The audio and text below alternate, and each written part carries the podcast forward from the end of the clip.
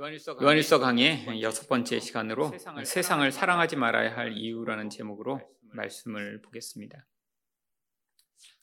우리는 태어날 때부터 자연스럽게 세상을 사랑하고 의지하게 되어 있습니다. 왜 세상을 이렇게 자연스럽게 사랑하게 되었을까요? 우리 영혼이 공허해서 그 공허를 채워줄 어떤 눈에 보이는 대상을 의지하는 것이 바로 인간의 자연스러운 그런 모습이기 때문이죠. 우리가 영적인 것을 처음부터 믿고 알고 있었다면 이렇게 세상을 사랑하지 않았을 텐데 하나님을 믿고 알았어도 여전히 우리 안에 눈에 보이는 것을 의존하고 사랑하게 되어 있습니다. 근데 성경은 이 세상을 사랑하지 말라라고 이야기를 합니다. 그렇다면 왜 세상을 사랑하지 말아야 하나요? 첫 번째로 하나님의 사랑을 누리지 못하기 때문입니다. 15절 상반절입니다. 이 세상이나 세상에 있는 것들을 사랑하지 말라. 이 요한은 특별히 세상이라는 단어를 하나님의 영적 통치와 또 예수 그리스도를 반대하는 이 모든 세상 눈에 보이는 그 영역을 의미하는 단위로 자주 사용합니다. 신약성경 전체에서 세상이란 단어가 160번 정도가 나오는데 요한이 그 절반 정도를 사용할 정도로 이 요한은 눈에 보이는 이 세상의 영역과 반대되는 보이지 않는 하나님 나라에 대해서 이야기를 하고 싶었던 것이죠. 우리는 이 눈에 보이는 세상 속에 살아가기 때문에 자연스럽게 이 세상을 사랑하게 됩니다. 물론 예수를 안 믿을 때 세상을 사랑하는 것은 너무나 당연하죠. 눈에 보이는 어떤 것이 자기를 지켜줄 수 있을 것 같고 또 그것으로 우리는 세상에서 힘을 쌓고 기쁨을 누릴 수 있으니까요. 그런데 문제는 예수를 믿어도 여전히 바로 이 눈에 보이는 것을 의존하던 그 습성에서 우리가 벗어나지 못하고 여전히 그 눈에 보이는 어떤 것, 또 그것을 제공할 수 있는 이 세상이 나에게 가장 소중하고 또 가치 있다라고 여겨서 의존하고 좋아하는 마음을 쉽게 버리지 못합니다. 그런데 그러면 어떤 결과가 나타나나요? 15절 하반절입니다. 누구든지 세상을 사랑하면 아버지의 사랑이 그 안에 있지 아니하니. 이거저런 많은 사람들이 오해를 해서 우리가 세상을 사랑하면 하나님이 더 이상 사랑하시지 않는다라고 생각하는 사람이 있습니다. 그런데 이거는 성경의 전체를 알지 못하는 그런 잘못된 해석이죠. 하나님이 우리의 어떤 상황과 모습에 따라 그분이 우리를 향한 사랑을 뭐 주셨다가 안 주셨다가 그러나요? 하나님의 사랑을 왜 우리가 무조건적이라고 이야기를 하나요? 우리가 죄인이어도 심지어는 원수 되었을 때도 사랑하셨고 이미 예수 그리스도를 통해 우리에게 완벽한 사랑을 보이셨기 때문에 그 이후에 우리가 뭐 세상을 더 사랑한다고 해서 아 내가 너희를 이제 도저히 더 못 사랑하겠어라고 하시지 않습니다. 그렇다면 이것은 무슨 의미인가요? 하나님의 사랑을 우리에게 이미 주셨는데 그 사랑이 우리 안에 머물지 못하고 결국 우리 안에서 그 하나님의 사랑을 누리지 못하는 상태를 이야기하는 것입니다. 이 사랑은 관계의 절정을 이야기하는 것이죠. 근데 누군가와 관계를 맺는데 일방적 관계라는 건 있을 수 없습니다. 짝사랑이죠. 하나님은 이미 우리에게 완벽한 사랑을 보이셨는데 그 사랑을, 그 사랑을 내 마음에서 다 밀어내 버리고 다른, 사랑, 으로 가득 채우고 있으면 하나님이 이미 사랑하신 그 사랑조차 우리가 누리지 못하게 되는 것을 의미합니다. 결국 하나님의 사랑을 누리지 못하면 어떻게 되나요? 모든 관계가 다 파괴되어 버리겠죠. 결국 하나님의 사랑이 없는 존재, 하나님과 관계 맺지 못한 존재, 이미 사랑을 받은 존재임에도 불구하고 그들을 누리지 못한다면 어쩌면 성도로서 가장 비참한 인생을 살아야 될지도 모릅니다. 제가 대학교 1학년 때 학교에 들어가서 어떤 한 친구를 사귀었습니다. 저랑 같은 과였는데 둘 다 약간 처음에 들어가서 과에 잘 적응하지 못하다가 둘이, 아, 둘이 여러 가지로 비슷한 점이 있는 것을 발견해서 아주 친하게 지냈습니다. 뭐, 뭐 교회도 같이 다녔고요. 클래식 음악도 같이 좋아했고 또 여러 가지 관심사가 유사해서 그 친구가 저한테 야, 넌 날 이 소울메이트다라고 얘기를 할 정도로. 그래서 뭐 같이 밥도 많이 먹고 뭐 같이 뭐 시간도 잘 보내고. 그런데 이제 1학년 2학기쯤 돼서 학교에 자주 안 나오는 거예요. 그래서 왜 이렇게 잘 안 나오냐 수업도 자주 빠지고 그랬더니 아 요즘 뭐 바쁜 일을 한대요. 그러더니 갑자기 2학년 때 돼서 이 친구가 저랑 같은 걸 다녔는데 경영학과로 새로 시험을 봐서 들어간 거예요. 그러니까 1학년 때 학교를 다니면서 여전히 재수를 했고요. 학교를 다니면서 이제 혹시 떨- 떨어질지 모르니까 재수를 해서 경영학교로 갔습니다. 원래 되게 똑똑한 친구였어요. 뭐 학교에서도 고등학교 때도 뭐 계속 1등을 하던 그런 친구였고. 그래서 이제 재수를 학교 다니면서 했는데도 경영학과로 옮겨서 이제 들어가서 그때부터 이제 많이 멀어졌습니다. 그래서 뭐 과가 다로 그러니까 약속을 따로 해야지만 만나고 그래서 자주 못 만났어요. 그런데 어느 날 이제 한동안 못 만나다가 제가 우연히 그 친구 꿈을 꿨습니다. 너무 생생한 꿈이라 어, 아침에 일어났는데 어, 이건 그 친구 너무 오랫동안 못 만났는데 왜 이런 꿈을 꿨지? 라는 생각이 이제 아침에도 계속 들더군요. 어떤 꿈이었냐면 이 친구가 이렇게 바다에 있는 항구에 서 있다가 배를 탔는데 배를 한 곳에 탄게 아니라 배 두 척이 서 있는데 발을 가운데 두고 그 배 두 척 사이에 이렇게 서 있는데 배가 양쪽으로 출발하기 시작한 거예요. 그러니까 거기서 다리가 막 이렇게 벌어지다가 나중에는 다리가 찢어지면서 물에 빠지는 그런 꿈을 꿨습니다. 그래서 오랜만에 친구한테 전화를 했어요.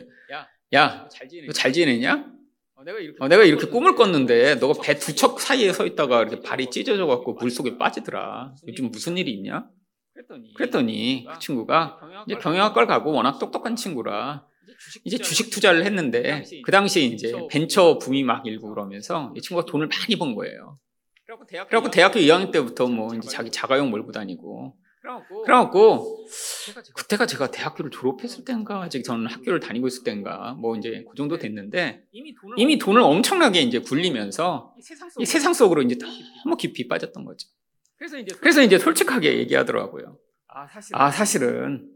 아, 요즘 내가 돈도 많이 벌고 그래서 예전엔 경험하지 못했던 그런 이제 너무 즐거운 것들을 많이 경험하고 그래서 사실은 교회가 교회를 안 다닌 지 꽤 됐다고.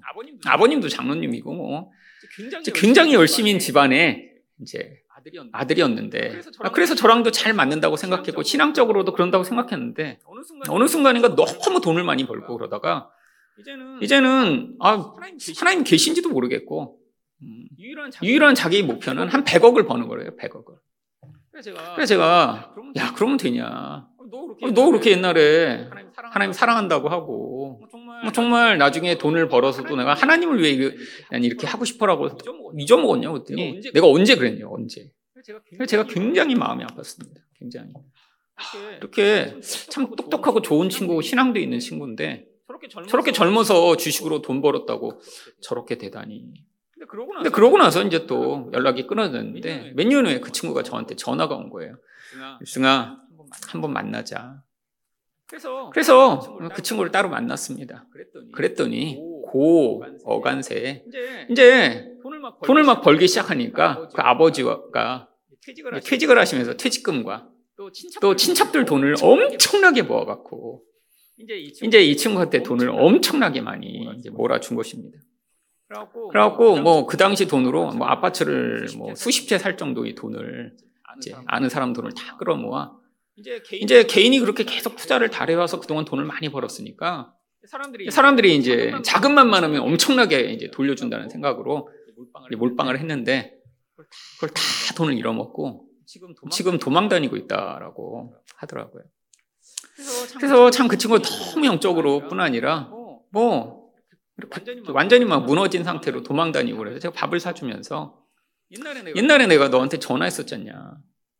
그랬더니 그 당시는 너무 이 돈 버는 게 좋고 막 돈이 벌리고 사람들도 다 막 자신을 주신 왕이라고 부르고 막 그래갖고 네 얘기가 무슨 얘기인지 전혀 알아듣지 못했는데 이제야. 깨닫겠다고 이제 참 그리고 이제 자기가 그 자리에 있었으면 정말 다시는 하나님을 기억도 못할 텐데 요즘은 이제 다시 예배도 드리기 시작하고 하나님을 찾기 시작한다라고 이야기를 하더라고요.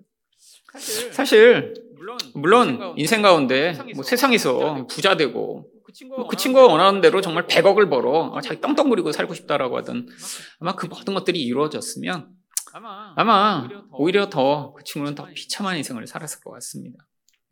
하나님과의 관계가 깨지니까 세상의 사랑이 더 점점 커지면서 마치 자기가 이야기한 것도 난 그런 얘기 한 적도 없어.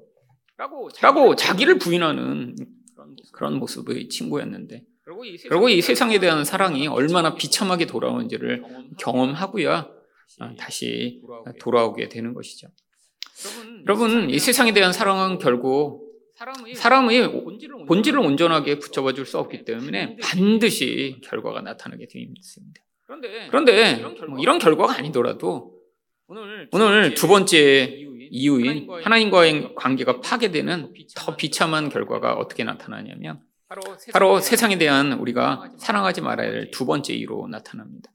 세상은 일시적 욕망에 사로잡히게 만들기 때문입니다. 16절 말씀을 보겠습니다. 이는 세상에 있는 모든 것이 육신의 정욕과 안목의 정욕과 이생의 자랑이니 다 아버지께로부터 온 것이 아니요 세상으로부터 온 것이니라. 이 세상에 있는 모든 것이 결국 뭐라고요? 다 인간의 영적 공허를 채워줄 정욕을 추구하는 방식으로 이 세상이 다 돌아가고 그것으로 사람들을 유혹하기 때문이죠. 여기에 나 있는 육신의 정욕, 안목의 정욕, 이생의 자랑은 다 욕망이 되게 다양한 방식으로 표출되는데 사실 세상에 있는 모든 것이 이 카테고리들 안에 다 들어갑니다. 육신의 정욕이란 게 무엇인가요? 이 죄된 본성이 추구하는 무엇인가 더 갖고 싶고, 더 먹고 싶고, 더 하고 싶고, 끊임없이 자기가 멈추지 못하고 끌려가는 그 모든 것들이. 안목의 정욕은 인간의 오감 가운데 이 눈이 가장 강력한 어, 영향력을 미치기 때문에 눈으로 보는 것으로 자기 기쁨을 삼고자 하는 인간의 정욕을 얘기하죠. 이생의 자랑은 결국 자랑하고자 하는 이 죄성을 드러내는 영향력을 이야기합니다.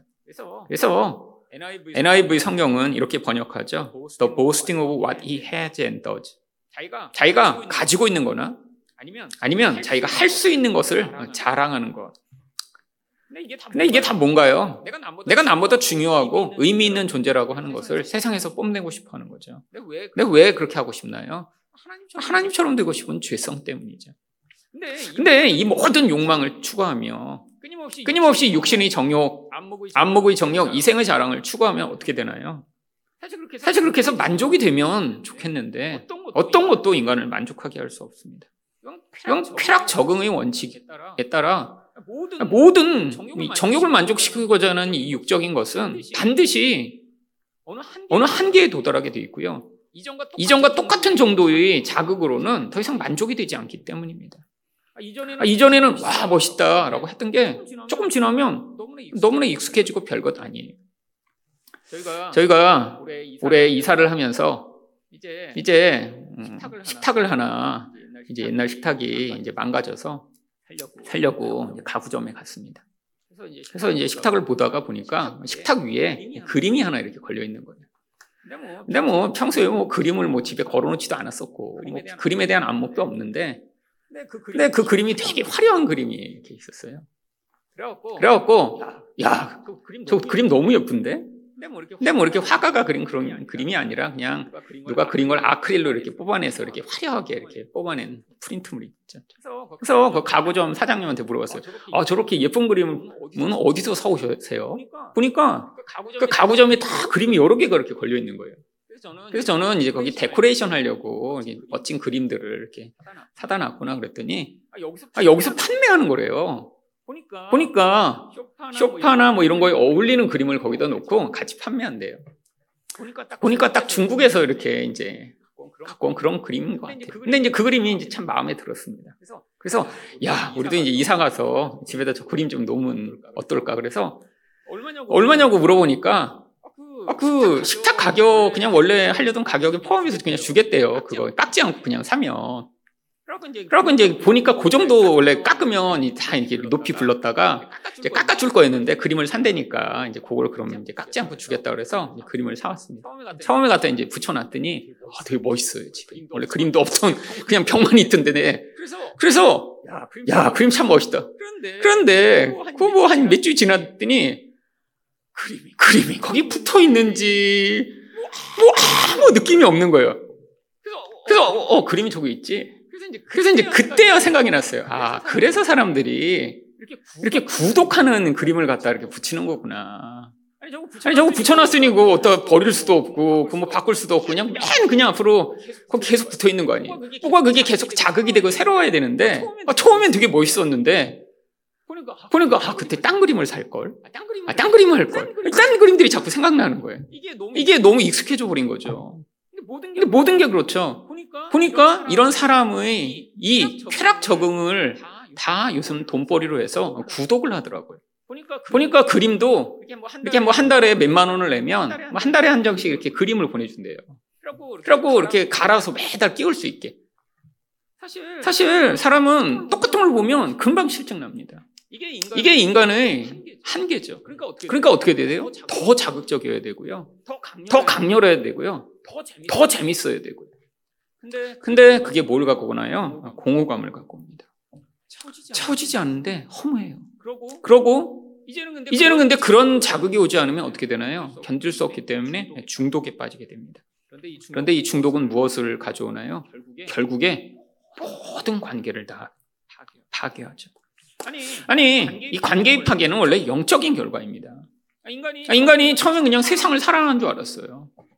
아니, 뭔가 좋아하는 줄 알았어요. 그래서 점점 탐닉하게 되는데 나중에는 영적 결과인 이 관계의 파괴, 하나님과도 관계가 파괴될 뿐 아니라 자신과도 관계가 파괴돼 통제할 수 없고 그리고 옆에 있는 사람들과도 다 관계가 파괴돼서 주변에 있는 모든 사람이 그 중독되는 한 사람 때문에 고통해야 되는 그런 자리까지 이르게 되는 경우도 얼마나 많이 있나요?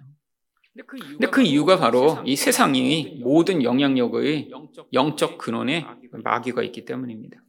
에베소 2장 2절과 3절을 보시면 그때 너희는 그 가운데 행하여 이 세상 풍조를 따르고 공중의 권세 잡은 자를 따랐으니 곧 지금 불순종의 아들들 가운데 역사하는 영이라 전에는 우리도 다 그 가운데서 우리 육체의 욕심을 따라 지내며 육체와 마음이 원하는 것을 하여 다른 이들과 같이 본질상 진노의 자녀였거든 인간이 원래 마귀에게 속한 죄 가운데 있을 때의 상태를 에베소 2장 2절과 3절은 이야기합니다. 근데 그 상태 세 가지가 무엇인가요? 세상 풍조를 따라요. 세상 사람들이 다 하는 대로 하는데 그런데 이 세상 풍조를 누가 만들어내냐면 공중의 권세 잡은 자 바로 마귀의 영향력을 따라 이 세상 모든 풍조 모든 사람들이 살아가는 방식이 만들어졌다는 것입니다. 근데 이 모든 세상 풍조는 무엇을 위해 존재하고 있나요? 육체의 욕심을 따라 지내며 육체와 마음이 원하는 것을 하도록 이 세상 풍조가 만들어져 있다는 거죠. 결국 그 배후에 마귀가 있습니다. 왜 마귀는 이런 세상 풍조를 만들어낼까요? 아, 여기에 살면 너는 더 어, 정말 위대한 사람이 될 수 있어. 너는 이렇게 해야 성공할 거야. 아, 세상에 이런 풍조들을 만드는 사람들이 다 달려가며 그렇게 살게 만들죠. 근데 왜요? 모든 관계를 파괴시키려고요. 중독되어 그 메어진 자리에서 벗어나지 못하는 인생을 살도록요. 결국에는 하나님을 믿는 성도라도 이런 세상에 깊이 빠져 세상에 사로잡혀 버리면 하나님에 대한 사랑이 완전히 다 마치 기억을 잃어버린 사람처럼 사라져 버리고 거기에서 점점 비참해져 가는 자신을 스스로 통제할 수 없는 상황에 이르는 것이죠. 근데 왜 우리가 하나님의 사랑을 이렇게 우리 마음 가운데 채우며 그것을 따라 살도록 요구하는 것일까요? 17절 말씀입니다. 이 세상도 그 정욕도 지나가되 오직 하나님의 뜻을 행하는 자는 영원히 거하느니라. 바로 영적 관점이 있어야지만 된다는 거예요. 여러분, 이 세상 정욕 긴 것 같아도 금방입니다. 다 사라져 버립니다. 하나님의 시각에서는 이건 정말 순간적인 거고 하루 같은 거예요. 근데 우리는 지금 살고 있기 때문에 이게 영원한 것 같지만 정말 금방이죠. 사실 돌아보면 정말 젊어서 아, 이건 정말 좋아. 이건 중요해. 정말 내 인생을 바칠만 해라고 했던 것들이 나이가 들면 내가 왜 그때 그랬을까라는 것들이 얼마나 많나요? 시간이 금방 지나면 정말 순식간에 지나가 버립니다. 근데 하나님의 관점에서는 우리가 어떤 인생을 살기를 원하시는 거예요? 하나님의 뜻을 행하는 자가 되길 원하시는 거죠. 근데 요한복음에서 계속 이야기하듯 하나님의 뜻은 누구만 행할 수 있나요? 하나님을 사랑하는 자만 행할 수 있습니다. 사랑이라는 게 단순히 관계만을 맺어서 그냥 아 좋다라고 하는 연애 감정이 아니라 하나님을 온전히 의존하고 사랑하기 때문에 그분의 뜻을 행하고 싶은 열망으로 살아가게 되는. 근데 그게 어떻게 된다고요? 영원히 거하게 되는 바로 하나님 나라의 일들을 만들어낼 수 있기 때문이죠.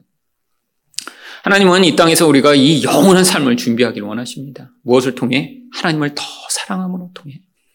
우리 안에 이 세상에 대한 사랑이 점점 커져가고 있다면 바로 다시 하나님에 대한 사랑이 우리 안에서 이 세상에 대한 사랑을 밀어내고 영원한 일들을 위해 하나님의 뜻을 행하는 자가 되길 위해 기도하셔야 될 것입니다.